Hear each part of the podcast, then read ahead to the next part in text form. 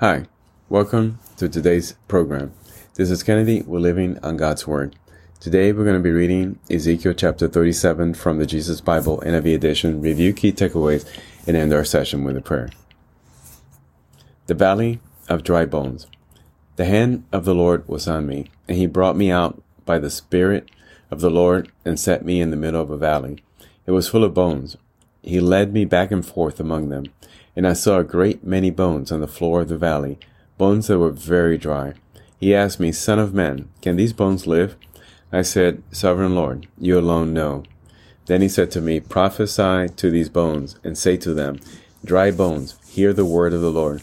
This is what the sovereign Lord says to these bones I will make breath enter you, and you will come to life. I will attach tendons to you, and make flesh come upon you, and cover you with skin. I will put breath in you, and you will come to life. Then you will know that I am the Lord.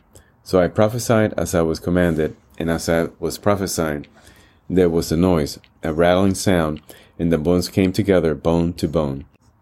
I looked, and tendons and flesh appeared on them, and skin covered them, but there was no breath in them. Then he said to me, Prophesy to the breath, prophesy, son of man, and say to it, is what the sovereign Lord says. Come, breathe, come from the four winds, and breathe into these slain, that they may live. So I prophesied as he commanded me, and breath entered them. They came to life and stood up on their feet, a vast army. Then he said to me, Son of man, these bones are the people of Israel. They say, Our bones are dried up, and our hope is gone.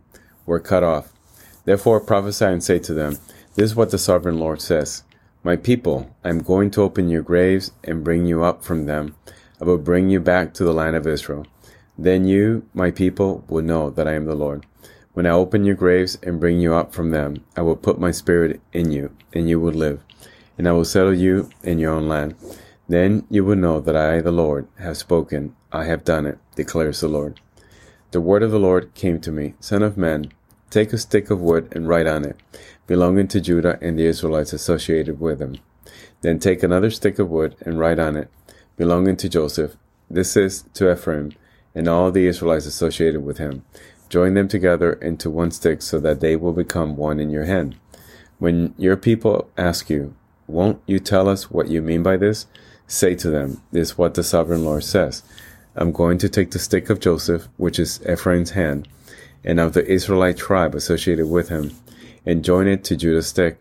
I will make them into a single stick of wood, and they will become one in my hand. Hold before their eyes the sticks you have written on, and say to them, This is what the sovereign Lord says. I will take the Israelites out of the nations where they have gone. I will gather them from all around and bring them back into their own land. I will make them one nation in the land and the mountains of Israel. There will be one king over all of them, and they will never again be two nations or be divided into two kingdoms. They will no longer defile themselves with their idols and vile images with any of their offenses. For I will save them from all their sinful backsliding, and I will cleanse them. They will be my people, and I will be their God. My servant David will be king over them, and they will all have one shepherd. They will follow my laws and be careful to keep my decrees. They will live in the land I gave to my servant Jacob, the land where your ancestors lived. They and their children and their children's children will live there forever. And David, my servant, will be their prince forever. I will make covenant of peace with them. It will be an everlasting covenant. I will establish them and increase their numbers, and I will put my sanctuary among them forever. My dwelling place will be with them. I will be their God and they will be my people. Then the nations will know that I, the Lord, make Israel holy, when my sanctuary is among them forever. This is the end of Ezekiel chapter 37. So here again, we see the Lord speaking to the people of Israel, telling them the nation, the great nation that He's going to create, that will continue to be one nation, will no longer or ever be divided, will not have two kingdoms, will be one king. So let us pray. Father, thank you for this amazing prophecy. Thank you for letting us know that the best is yet to come, that your kingdom will come down on this earth, and that you will reign and that you will make us your people, your holy people, and we will worship you forever. In Jesus' name, amen. This concludes today's reading interpretation of Ezekiel chapter 37. We hope that you will join us again tomorrow. God bless you. This is Kennedy, your brother in Christ, always.